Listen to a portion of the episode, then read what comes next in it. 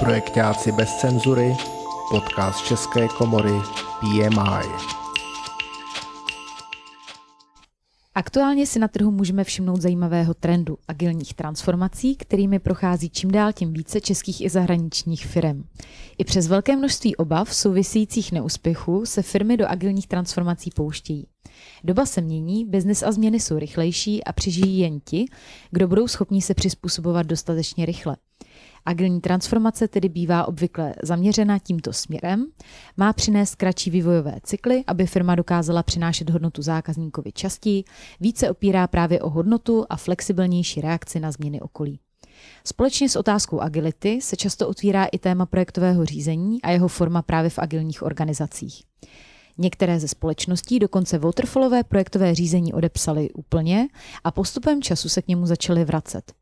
Ukazuje se totiž, že komplexní aktivity v prostředí velkých firm je potřeba řídit kroz celou společnost. A jaké výzvy čekají v tomto prostředí na projektáka? Na to nám odpoví náš dnešní host Petr Švec, zkušený programový manažer v oblasti telekomunikací. Děkuji za pozvání, dobré odpoledne. Tak Petře, jaká je hlavní výzva pro projektáka při přechodu na agilní organizaci? Tak osobně si myslím, eh, že taková velká výzva je v tom, že původně ta standardní organizace funguje způsobem, na který je ten projekták zvyklý. Je tam několik divizí, je tam centrální plánování budgetu, zdrojů, prioritizace projektů funguje z pohledu nějaké roadmapy. A to všechno se mění tím, že se přechází vlastně na to agilní řízení. Vznikají tam nové agilní týmy, které vlastně spojují zástupce těch původních divizí a musí se vlastně změnit i způsob té firmy jako takové z pohledu, z pohledu toho agilního přístupu. To znamená, celá firma musí změnit ten její mindset, aby s tím dokázala pracovat a to se právě potom odráží i v plánování například budgetu, například zdrojů a podobně souvisejících aktivit. Jinými slovy, ten projekták měl v původním složení a nějakou představu, na koho se má obrátit, ať už na straně biznesu nebo například na straně technologie. Nyní vlastně bude muset pochopit, jak to funguje ponovu a na koho se má obracet v tom novém způsobu nastavení. Jo, a, a zároveň samozřejmě, co si myslím, že je zajímavé, je i to pochopení té situace, té změny v tom, že vlastně už tam odpadají taková ta síla, jako je business, jako je technology, případně zástupce za další složky divize, ale už je to jeden společný tým, který nějak funguje a o to zase jiným způsobem potom ten projekták musí nastavit ten model spolupráce. Já se zeptám k těm organizacím, o jak velkém počtu lidí mluvíme. Jde o desítky, stovky, tisíce? Pokud se budeme bavit obecně, tak samozřejmě čím menší firma, tím ta transformace bude jednodušší. Myslím si, že znát to bude u společností, které mají 100 zaměstnanců a více, a potom specifická situace u velkých korporací, které mají několik eh, významných divizí o stovkách eh, jednotlivých zaměstnanců podřízených a tam samozřejmě potom ten přechod je mnohem komplexnější a náročnější. To jde ještě podle mě v ruku v ruce také s tím, jak mají komplexní portfolio produktů, procesů a systémů, které to podporují. K, pokud bych zůstal u těch čísel, tak uh, ti lidé, kteří tu agilní transformaci provádějí, řídí, o jak velkou skupinu v takové středně velké organizaci půjde? Půjde tam o jednotky lidí, nebo je to celá, celý nový tým, který se tím bude zabývat? To je dobrá otázka. Osobně si myslím, že když už je to firma, která má více než 100 zaměstnanců, tak postupem času tam musí vzniknout samostatná nějaká transformační aktivita, která tu změnu bude řídit. Už to nemůže dělat jeden člověk nebo pár vybraných jedinců, ale už to musí být regulární program, který bude mít nějakého programového manažera, který bude mít eh, zastoupení ve všech divizích, kterých se ta firma odráží. Musí si stanovit nějakou roadmapu, a nastavit postupný přechod na tu novou organizační strukturu. Jo, už je to opravdu velká komplexní aktivita, kterou je potřeba řídit. Tam je jenom nutno dodat, že i v ostatních velkých korporacích neznamená agilní transformace pouze přesun do agilního prostředí, ale v podstatě celou tu dobu stabilizace, která následuje po tom přesunu. A to, že ta firma prochází agilní transformací vlastně několik let, tak je nutno říct, protože ve většině těch firm, ve kterých k agilní transformaci došlo, ta transformace v podstatě pořád běží. To je taký kontinuální proces, který nám nekončí vlastně spuštěním třeba té nové organizační struktury. Mm-hmm, s tím souhlasím. A ve finále velice podstatné je neuspěchat tu přípravnou fázi, že samozřejmě v té společnosti je potřeba se podívat na rozdělený nejenom té organizační složky jako takové, ale zároveň produktů, procesů, systémů, platform a vůbec do té firmy přinést novou metodiku, kterou se vlastně ta transformace bude potom posléze řídit a ty firma ji bude muset osvojit. Takže v podstatě ten krok číslo nula je vůbec přinést do firmy změnu mindsetu, nastavit tu firmu na změnu a to nejenom na úrovni managementu, ale kroz celou firmu. Takže dokážu si představit eh, i z toho, co jsem měl možnost vidět, že určitě je velice klíčové tu změnu. Včas odkomunikovat, připravit všechny zaměstnance na to, jak ta nová metodika bude fungovat, zajistit jim potřebné zaškolení, nějaké kouče, kteří to s nimi budou průběžně konzultovat, samozřejmě zajistit kontinuální komunikaci do společnosti, aby o té změně věděli, co se kdy, v který okamžik děje, co se plánuje, co se chystá a jaký přechod je čeká na nejbližší období.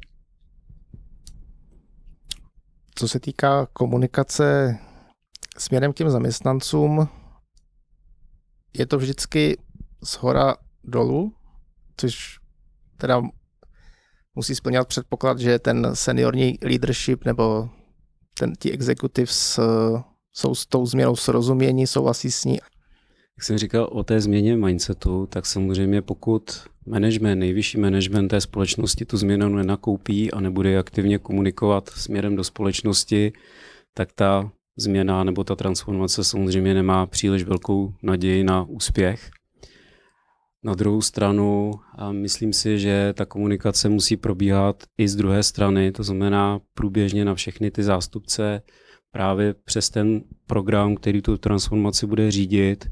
A od toho jsem zmiňoval i v úvodu, že to musí být program, protože musí zajistit hodné komunikační kanály a nástroje pro každého zaměstnance, aby to ten zaměstnanec byl schopný nějakým způsobem a pochopit, akceptovat, aby se na to dokázal připravit. Takže samozřejmě jiná forma komunikace potom pro ty zaměstnance, kteří budou provádět takovou tu běžnou operativu. Je tam nějaká vrstva středního managementu, vyššího managementu a každý zástupce této vrstvy té nové organizaci, do které bude mířit, musí pochopit svůj účel, svůj smysl a hlavně i svoji novou roli, protože když se na to podíváme cestou té standardní organizace, tak tam vlastně každý zaměstnanec má nějakou liniovou roli, nicméně v tom novém agilním prostředí ty role budou jiné. To znamená, mohou dělat ku příkladu je stejnou práci, ale budou pod jinou rolí, budou v jiném nastavení toho daného týmu. Oni musí pochopit, co pro ně ta změna bude znamenat.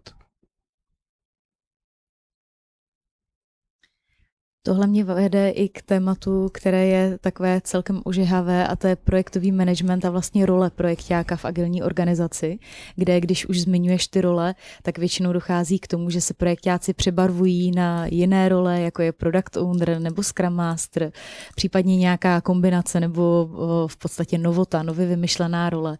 E, jak vnímáš tohle a vlastně přechod e, a změnu role projektáka právě v té agilní struktuře? Děkuji za otázku. Odpověď není jednoduchá, jednoznačná. Hodně se bude odrážet od toho, jak je vlastně ta agilní transformace nastavená.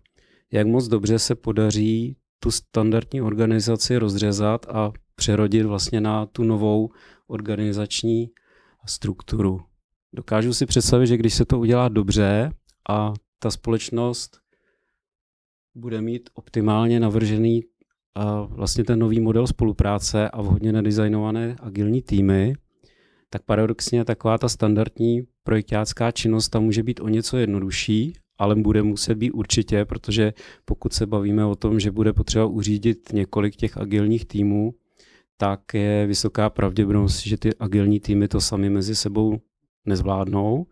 Na druhou stranu může tam být určitá efektivita, pokud se to naopak neudělá dobře a nebudou tam ty hranice uzavřeny, řekněme, end-to-end, to znamená takový příklad je, když mám nějaký produkt, proces, systémy, když je to něco autonomního, co si sám designuju, vymýšlím, vyvíjím, testuju, spouštím a provozuju a nesahá mi to někam dál, tak, tak samozřejmě jsem taková autonomní oblast, která se dobře řídí, která se dobře vyvíjí a potom pokud je takových jednotek víc, tak víceméně ten split těch odpovědností a těch závislostí je poměrně jasně daný. Pokud se to ale udělá jiným způsobem a pokud třeba jakoby jeden zástupce agilního týmu potřebuje pomoc od jiných týmů, ať už z pohledu nějakých podpůrných systémů, doplnění nějaké části procesu, tak samozřejmě potom už je to velice těžké na uřízení a tam naopak v roli toho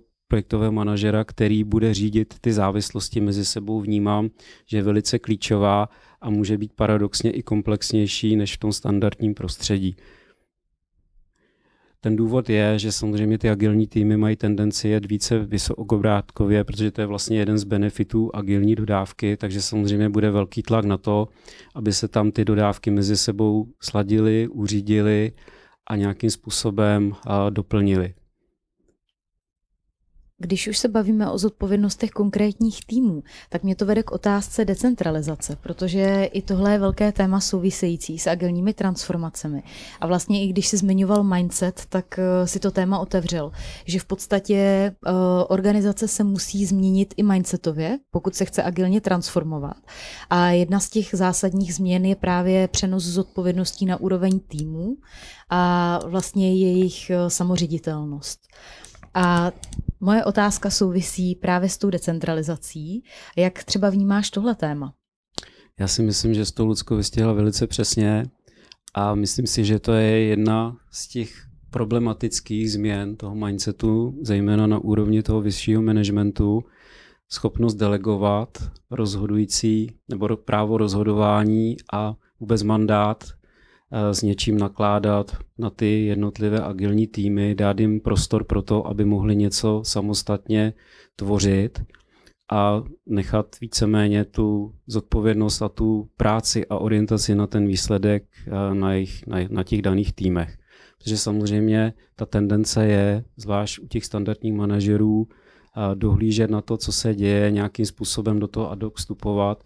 A právě kouzlo té agilní organizace je v tom, že když je na úrovni toho top managementu jednotná nějaká schoda, jsou nastavené společné cíle, ty se potom propadají směrem dolů, tak ty agilní týmy díky tomu potom mají chceme svobodu s tím nějakým způsobem nakládat a sami jsou zodpovědní za to, že potom budou v nejbližším možném okamžiku přinášet ten očekávaný výsledek. Pokud tohle nefunguje, pokud ten mindset nefunguje, tak eh, je to víceméně naopak z mého pohledu komplikace a vede to často k tomu, že ty zdroje jsou čerpány neefektivně, utratí se mnoho prostředků a ve finále se nedodá nic, co se má dodat. Takže tady jednoznačně ta, to delegování odpovědnosti a víceméně a spolech na ty jednotlivé agilní týmy, to je něco, s čím se ten management musí nějakým způsobem smířit a co musí akceptovat a naopak podporovat.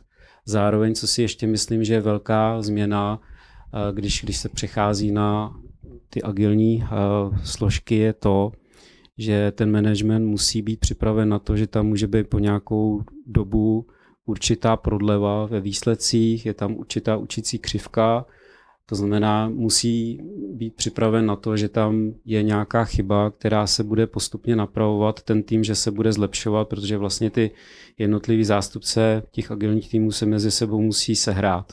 Musí si na sebe zvyknout, musí si nastavit nějaký svůj model spolupráce. Díky tomu, že přechází z toho původního nastavení, tak to nějakou dobu trvá. Takže i to je důsledek vlastně té decentralizace, na který se musí brát zřetel a musí se s ním počítat. A pokud by to očekávání bylo takové, že vlastně tam žádný potenciálně propad nebude, zase není to potřebná změna toho mindsetu na úrovni toho top managementu a ve finále to potom může přinášet nějaké rozčarování. Petře, ty jsi zmiňoval, že je třeba, aby střední a nižší management akceptoval tyhle vysokoobrátkové dodávky a týmy, které nesou zodpovědnost spíš sami za ten svůj, za ten svůj výsledek. Jakým způsobem v té transformaci se s tím, se s tímhle středním a s nižším managementem pracuje? Eh, mají k dispozici nějaký mentoring, chodí na školení, nebo se jim to přednese a počítá se s tím, že se s tím sami nějak umí popasovat? Určitě to není o tom, že se jim přednese, že tak to musí fungovat. Naopak, opět se vracím k tomu transformačnímu programu, který tady vidím jako velice klíčový. Musí se vydefinovat nástroje a podpůrné procesy pro to, aby ti jednotliví zástupci právě ten mandát, ten empowerment získali, aby na něj přešli a byli schopni v tom novém prostředí efektivně fungovat. Takže určitě se bavíme třeba o formách, vhodných formách zaškolení, o coachingu jako takovém a víceméně, co, co, co se dokáže určitě velice dobře uplatnit v praxi, jsou i nějaké referenční návštěvy, ukázky s firem, kde už něco takového funguje, aby si to dokázali představit, aby, aby víceméně pochopili lépe, co od nich ta role potom bude v finále vyžadovat, aby to nebylo jenom něco virtuálního, abstraktního a v neposlední řadě je to opravdu ta potřebná podpora toho top managementu. No, to znamená, aby byli ve spojení, aby si mezi sebou nastavili vzájemně očekávání, aby víceméně byli nastaveni na stejné vlně, potom to bude fungovat. Pokud, pokud tam bude nějaký nesoulad a papírově se překlopí do té nové formy spolupráce, potom je tam vysoká pravděpodobnost toho, že to bude více neúspěch než úspěch. Když ještě navážu na decentralizaci a na tu svobodu, kterou dostávají týmy, znamená to, že i projekták má v té nové agilní organizaci větší svobodu? Myslím si, že to není o tom, jestli má větší svobodu. Předpokládám, že se bude ten projekt v rámci té společnosti řídit nějakou metodikou, kterou tu firma má osvojenou a samozřejmě ten projekták se musí v mantinelech té metodiky pohybovat. Z pohledu svobody nebo vůbec eh, nějakého modelu dodávky je to spíše o tom, že se bude muset adaptovat na jinou formu spolupráce. U těch standardních dodávek klasických je to o standardním resource managementu, alokování zdrojů na nějaké období, plánování rozpočtu, spolupráce s agilními týmy, to bude více interaktivní z mého pohledu, jelikož jsou tam nějaké kratší úseky, do kdy mají nastavené nějaké cíle, nějaké priority a samozřejmě mají mnohem dynamičtější plánování backlogu, přichází jim tam aktivity a poptávky nejenom v rámci jejich týmů, ale určitě i od jiných oddělení, pokud jsou to nějaké přesahové týmy. A tam je to o intenzivní prioritizaci, spolupráci. Každopádně celkově je to jenom jiný model spolupráce, řeší se pořád ta samá témata, nicméně je to jiná forma. U toho agilního řízení, aspoň z mé zkušenosti, je potřeba si velice interaktivně a relativně frekventovaně kontrolovat vlastně ty jednotlivé výstupy a progres dodávky, protože se může stát, že díky tomu, jak je to dynamičtější vlastně pohled dodávky nebo forma dodávky, tak tam, tam potom relativně rychle ten projekták může narazit na to, že ta nějaká subdodávka toho agilního týmu může začít sklouzávat v čase, protože někdo ten backlog toho daného týmu může relativně snadno a efektivně sprioritizovat. Když to, když je nějaké centrální řízení, centrální prioritizace, tak je to takové více statické, dá se o to více opřít. Na druhou stranu um, je to něco, co se řeší v obou modelech dodávek, takže je, říkám jenom ten projektový manažer si na tohle musí dát větší pozor a musí si nastavit nějaký kontrolní mechanismus, aby si dokázal uhlídat ty jednotlivé dodávky v čase a pokud to znásobíme skrze všechny ty agilní týmy, které mu budou dodávat ty jednotlivé dodávky, tak samozřejmě díky tomu, že se to musí nějakým způsobem releaseovat a bandlovat v čase, tak eh, o to více interaktivní ten model spolupráce z mé strany eh, vnímám. Oproti tomu, co se dodává standardně waterfallově, když je tam fix time, fix price dodávka nebo nějaká standardní liniová dodávka, tam řekněme, že ta garance termínu dodání byla o něco exaktnější než u toho agilního týmu. Ale je to jenom můj, můj dojem a moje zkušenost samozřejmě obecně to může fungovat jinak, ale myslím si, že to je nějaká výzva nebo nějaká oblast, na kterou je potřeba se určitě zaměřit a dobře si to podchytit a nastavit. Mm-hmm. Tím jsi se dostal k zajímavému tématu a to je právě kombinace a propojení waterfallově a agilně řízené dodávky vlastně v té agilní organizaci. E, jakou výzvu vnímáš v tom propojování? Ty už si to částečně zmínil. Může to být třeba termín releaseu, ale jsou, jsou tam další e, potenciální výzvy, kterým potom ten projekták musí čelit? Určitě je tam několik výzev. První a nejdůležitější z mého pohledu je to časové hledisko. To znamená nějaká garance dodávky na čas. S tím se ale pojí ruku v ruce i pohled například budgetový, protože samozřejmě agilní dodávka je stavěná jiným způsobem, nebo ta filozofie té dodávky je stavěná jiným způsobem. A pokud ten projekták potřebuje garantovat nějaký rozpočet a cenu, za kterou ten projekt dodá, tak potřebuje mít určitou garanci, za, za kterou dodá tu jednotlivou agilní subdodávku a tam, tam je to zase o té vhodné formě spolupráce a nastavení na začátku, protože samozřejmě principiálně agilní dodávka spočívá v tom, že tam vlastně žádná garance reálně není. Jo, je, tam, je tam možnost vytěžit nějakou první dodávku relativně krátkém čase, takže nějaký jakoby benefit se tam uplatní dříve, než když by to bylo tou standardní waterflow dodávkou. Na druhou stranu, pokud ten agilní tým využíváme neefektivně, tak naopak je vyšší riziko, že ve finále nedostaneme to, co požadujeme, sklouzneme v čase a může to být mnohem dražší, než kdybychom si to na začátku nastavili přesněji a exaktněji. Zase bavíme se o tom, že je potřeba rozlišovat, jaký typ dodávky řešíme. Jsou dodávky, které jsou pro agilní řízení vhodnější, jsou agilní dodávky, které jsou pro agilní řízení méně vhodné a to je potřeba nějakým způsobem balancovat.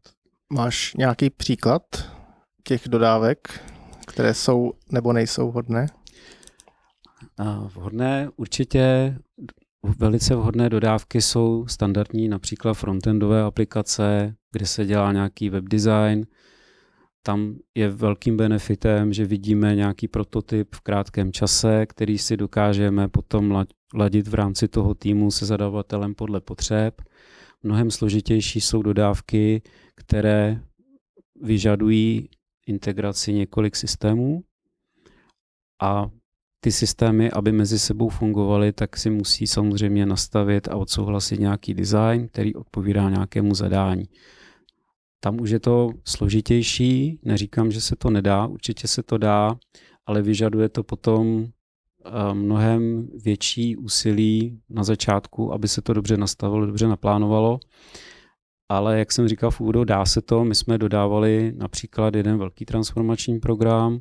Měli jsme tam jednu klíčovou agilní dodávku poměrně velkého kritického systému a bylo to pouze o tom, že jsme si museli nějakým způsobem rozfázovat alespoň na nějaké etapy, nějaké epiky toho daného systému s vazbou na ty dodávky těch ostatních platform, tak abychom vždycky část toho end-to-end procesu dokázali podpořit a nastavit si nějaký kontrolní mechanismus, jak sledovat v průběhu času jednak rychlost odbavování té dodávky, jestli jsme on track nebo nejsme vůči tomu celkovému effortu, který byl indikovaný a zároveň jak si stojíme v čerpání zdrojů, protože to se rovná ve finále rozpočet.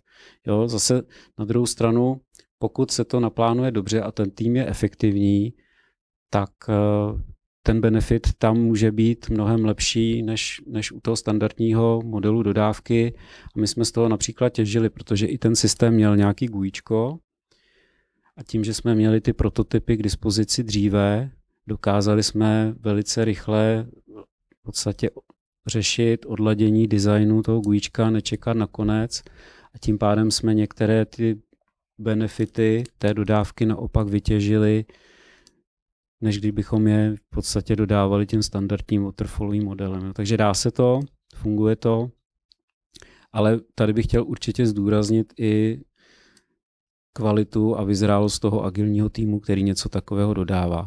Když je ten tým zvyklý, je sehraný, funguje, tak potom je to určitě efektivní forma spolupráce, pokud je to tým, který si na sebe zvyká, vyžaduje to velkou režii toho projektáka a samozřejmě počítat, potřeba počítat s tím, že tam může být nějaký, nějaký potenciální propad, který, který může potom tu projektovou dodávku ovlivnit. No, takže záleží, záleží na mnoha okolnostech, na mnoha faktorech, ale principiálně jako samozřejmě dá se to uřídit.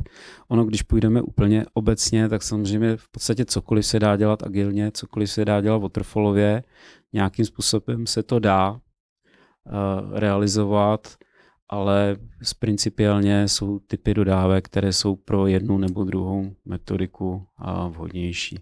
Tak je to vždycky na zvážení toho, jakou cestou se vydat. A ostatně, i když jsou potom v, projekty, v, v organizacích, které jsou agilně přetransformované, tak je to vždycky na rozhodnutí té společnosti, jestli se to bude řešit formou nějakých čistě agilních dodávek, byť třeba cross, anebo jestli dává smysl nad tím nastavit nějakou standardní projektovou waterfallovou governance, nebo řekněme hybridní governance, protože to není standardní waterfall, a řídit to standardně projektově. Takže vždycky je to i o nějakém nastavení v rámci té dané společnosti. No, takže v podstatě to kouzlo je i v tom, že není žádné dogma, je to vždycky o nějakém rozhodnutí na, na základě nějakých kritérií. Mě zaujalo vyzrálost týmu, kterou si zmínil a vlastně ta agilní vyzrálost v rámci organizace, protože tohle je extrémně důležité téma i z pohledu toho, aby celá ta transformace, aby se povedla, aby ta organizace dokázala fungovat agilně. Z pohledu projektáka jsou nějaké konkrétní oblasti v rámci právě té agilní vyzrálosti, kterému pomůže, když ten tým má, aby dokázal tu dodávku vlastně odřídit? Jak, jak to vnímáš ty? Určitě. Konkrétně například v tom jednom z projektů, který jsem zmiňoval, v úvodu jsme řešili a takový gap, kde ten tým neměl dostatečnou biznisovou znalost a odráželo se to potom na efektivitě těch jednotlivých výstupů v rámci těch daných sprintů a neposouvali jsme se příliš rychle vpřed.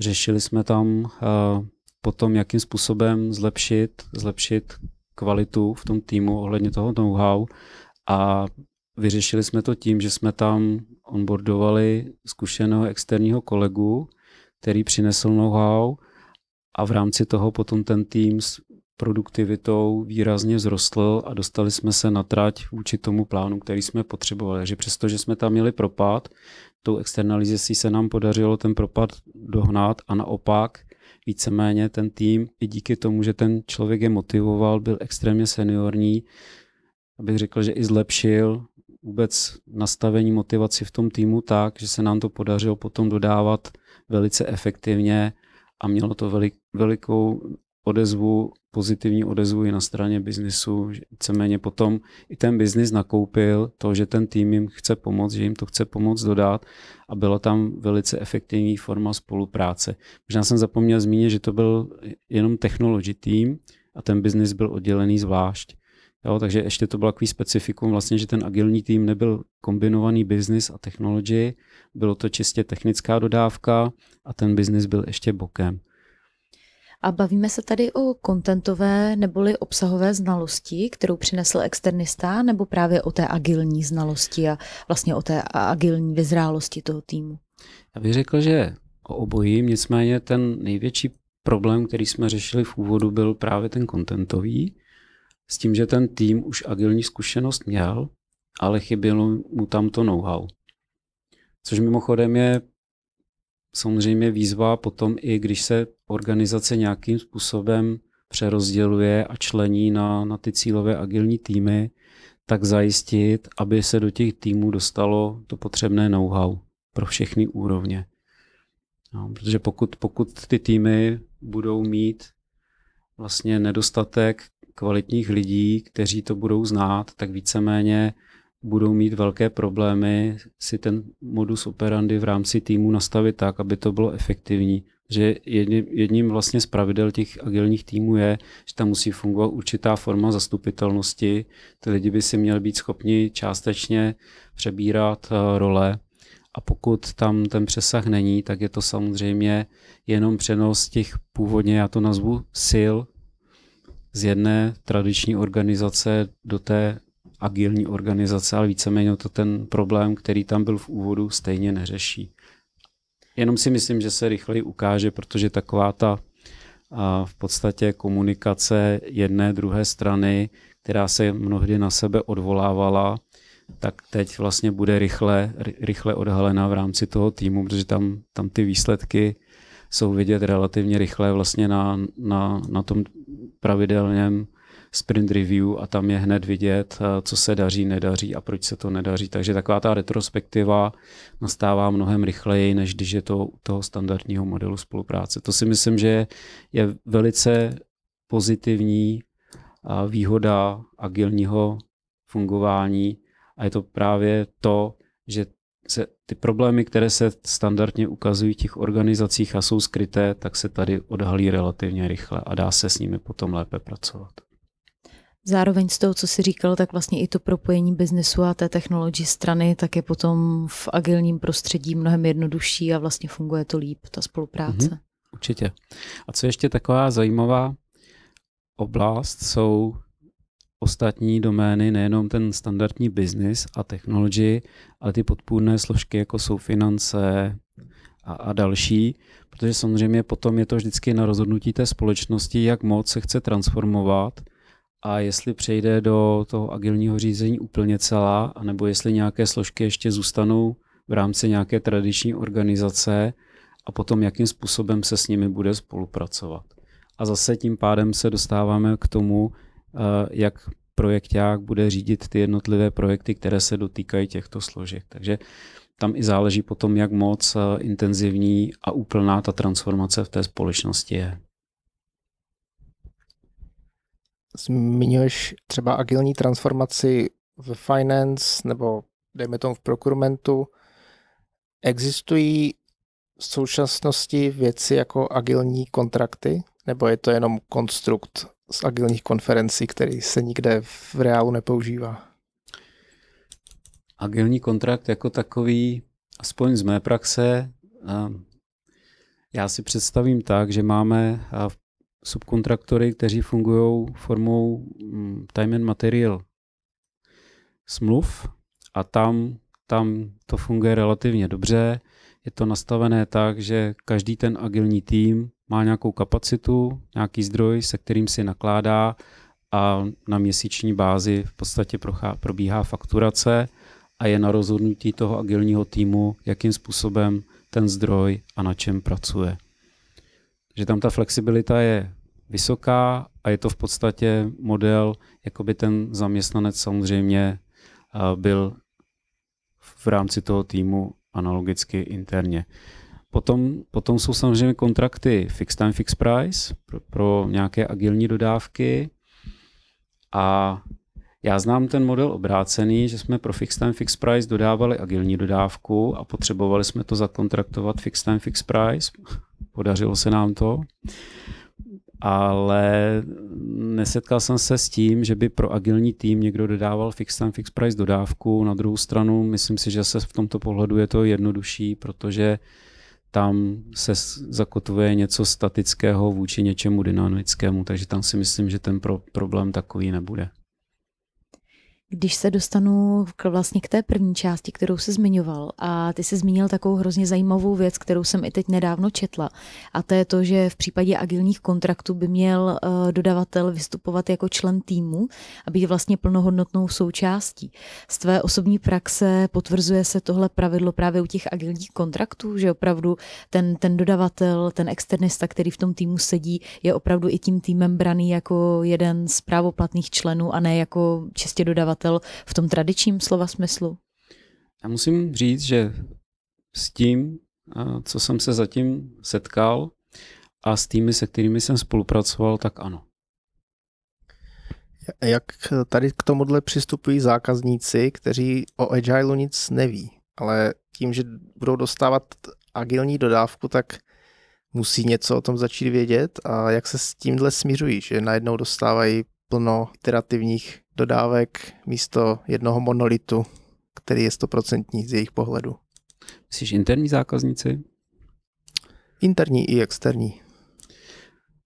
Já si myslím, že pokud se bavíme o externích zákaznicích, ty by to neměli poznat, pokud, pokud to nejsou nějaké specifické služby, které, které a většinou, většinou pokud je to nějaká služba nebo produkt, který dodáváme externím zákazníkům, tak alespoň z mého pohledu zákazníka zajímá určitě za, za jakou cenu a kdy tu dodávku dostane.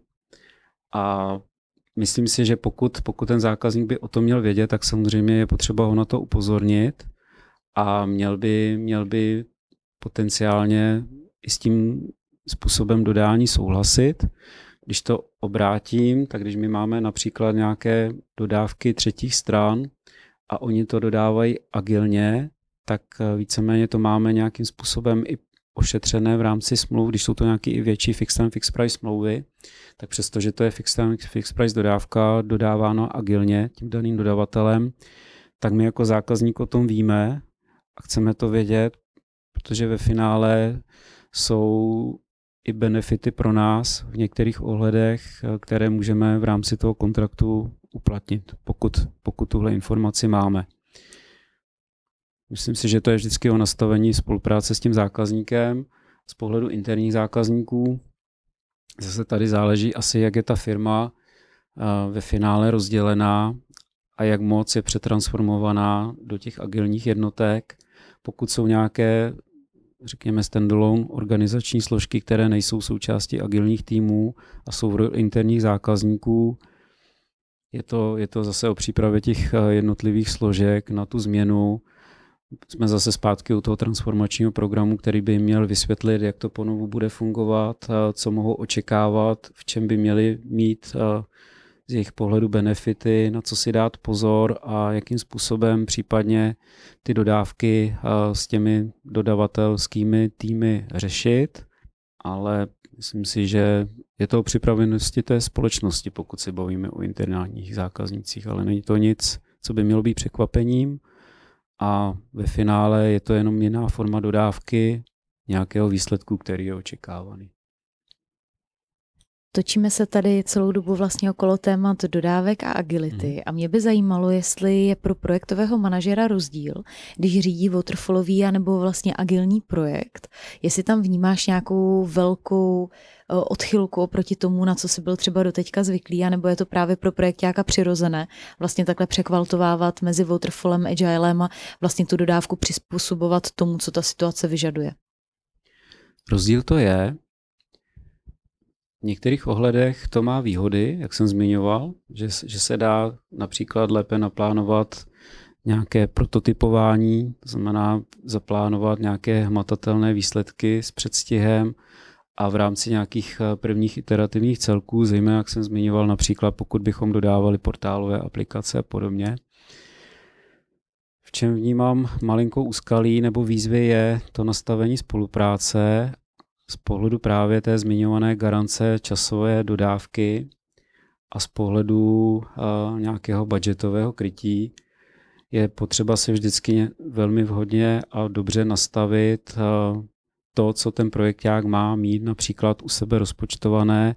A pokud jsou to ty agilní jednotlivé týmy, dá se předpokládat, že mohou mít svůj nějaký vlastní rozpočet. A pokud já využívám jejich zdroje, a pokud jsou ty zdroje dedikované například na nějaké dlouhodobé období, naopak bych si měl ohlídat, že se mi to nebude účtovat dvakrát, měl bych si hlídat nějakou efektivitu toho projektu, aby, aby víceméně ty náklady na ten projekt odpovídaly tomu, co reálně ten projekt má, má platit. Jo. Tady vnímám malinkou úskalí, je to zase o nějaké vyzrálosti těch týmů a té firmy jako takové, ale dokážu si představit, že v některých případech to může být i malinko takový důvod, jak do těch agilních týmů například eh, eh, dostat více prostředků, než, než by bylo pro ten projekt standardně potřeba a nějakým způsobem kompenzovat nějaké jiné problémy. Takže je to zase o tom nastavení a myslím si, že velice důležité je pro to projektáka, když zmiňujeme agilní typ řízení, pochopit strukturu těch agilních týmů, jednotlivých subtýmů, pokud jsou to nějaké větší celky, co za, za vlastně odpovědnosti, kompetence ten daný tým a subtým má, jak to souvisí s tím zbytkem.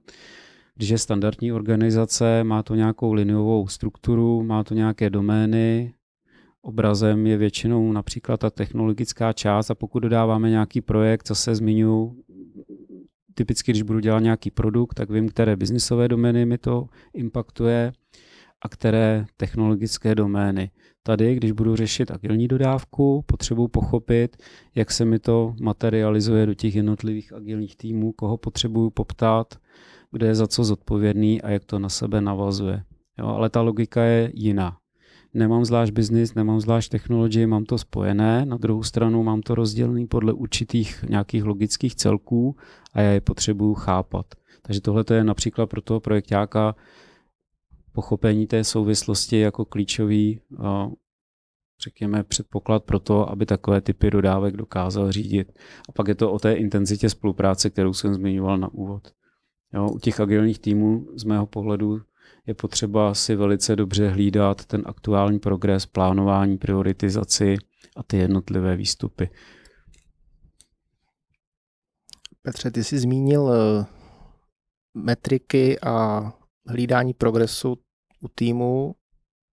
Co jsou ty hlavní metriky, které projekták během transformace na agilní typ, typ řízení si bude muset osvojit? Které jsou ty nejnutnější, které potřebuješ, abys věděl, že ta transformace běží a úspěšně pokračuje? No, a když se na to budu dívat pohledem projektáka, který má dodat nějakou dodávku, já bych úplně neřešil, jestli ta transformace funguje.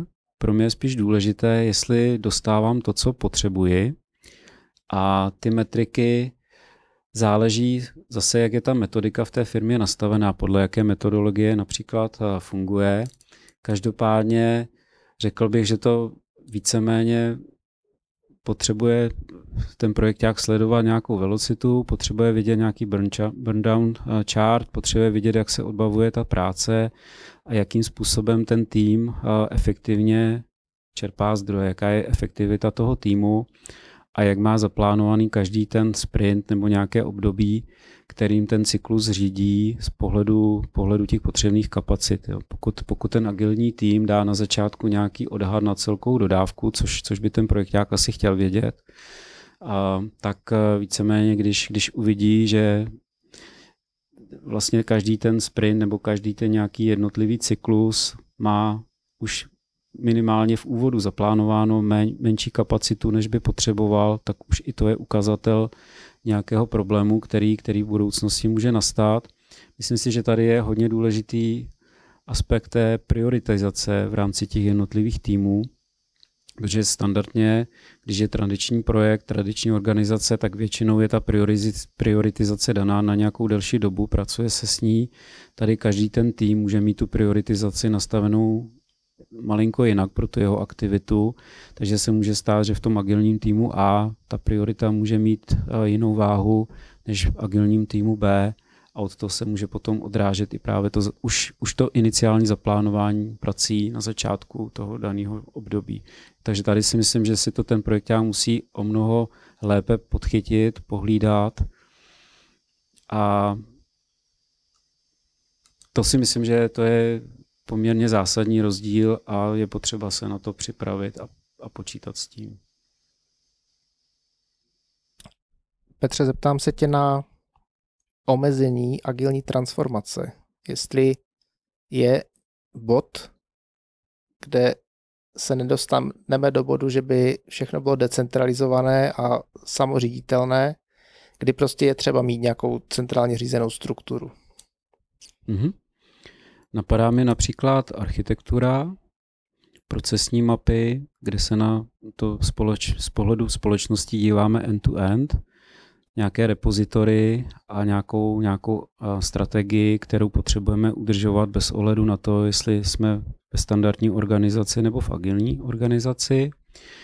Protože pokud e, není nějaká centrální instance, nějaký centrální orgán, který udržuje strategii, který, který dohlíží na to, že se vlastně ta architektura vyvíjí správným způsobem, že procesy se vyvíjí správným způsobem, může nastat situace, že ty jednotlivé agilní celky, týmy se vydají svou vlastní cestou, ale přestanou naplňovat tu centrální strategii a centrální architekturu. Tady vidím velké riziko, které, které je potřeba ošetřit a zase se vracím k tomu, co jsem říkal v úvodu, že pokud něco takového nefunguje, tak samozřejmě ve finále potom pro tu firmu to přináší velké neefektivity a limitace do budoucna. Z mého pohledu tohle je určitě oblast, kterou je potřeba držet nějakým způsobem centrálně a centrálně na to dohlížet, plánovat a revidovat, že se naplňuje. Tím pádem eh, přidaná hodnota zkušeného agilního transformátora je také v tom, že tyhle věci zná ze svých předchozích zkušeností a dovede na to upozornit už v tom bodě nula toho transformačního programu, že tudy prostě ne a dovede to vedení přesvědčit. Mm-hmm.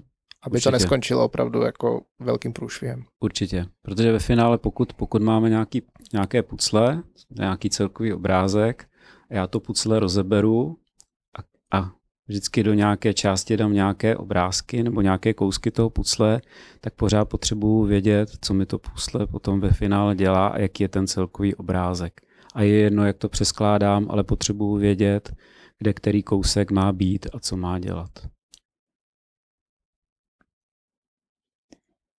Tak vzhledem k tomu, že se chýlíme ke konci našeho podcastu a téma bylo výzvy v agilní organizaci, tak bych ráda teda schrnula ty výzvy, které si Petře dneska zmínil i ty sám, případně mě doplní, když by mi něco chybělo.